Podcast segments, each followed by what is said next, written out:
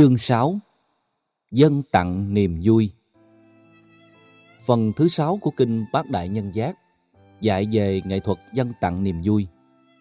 Khi sử dụng động từ dân và tặng trong hành động bố thí, thì ý niệm của sự trân trọng được thể hiện khá rõ rệt. Phát xuất từ động cơ mang niềm vui đến cho người khác, nên cách thức dân và tặng được đặt ra như mối quan tâm hàng đầu.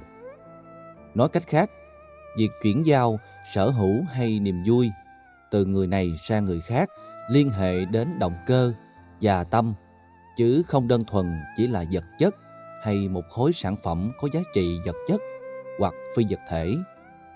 Quả phước báo của việc dân tặng cũng tùy theo động cơ và tâm mà có chiều hướng lớn hay nhỏ, nhiều hay ít.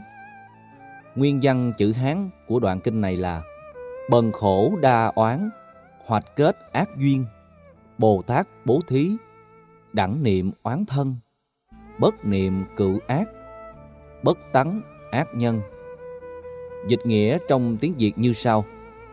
Nghèo khổ sinh nhiều oán hận, vì thế tạo thêm duyên xấu.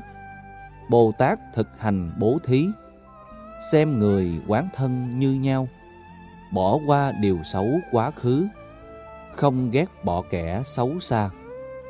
Bài kinh bắt đầu từ sự phán đoán cho rằng cái nghèo có thể kéo theo những khổ tâm và thái độ tâm lý không đồng cảm với những gì người khác có.